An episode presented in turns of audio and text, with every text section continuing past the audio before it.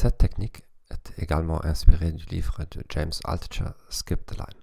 La plupart d'entre nous préfèrent écouter des opinions qui confirment nos propres opinions. Par conséquent, nous créons nos propres chambres d'écho.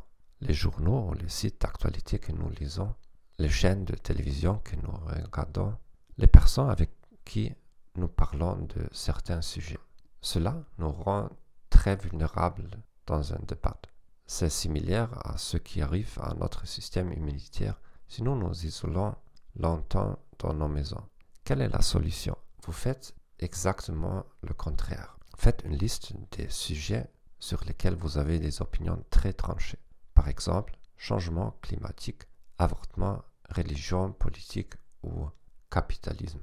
Identifiez qui a les meilleurs et ou les plus populaires arguments contre vos opinions. Engagez-vous à les écouter régulièrement et à essayer de comprendre leurs arguments. De cette façon, vous pourrez préparer vos propres contre-arguments bien à l'avance.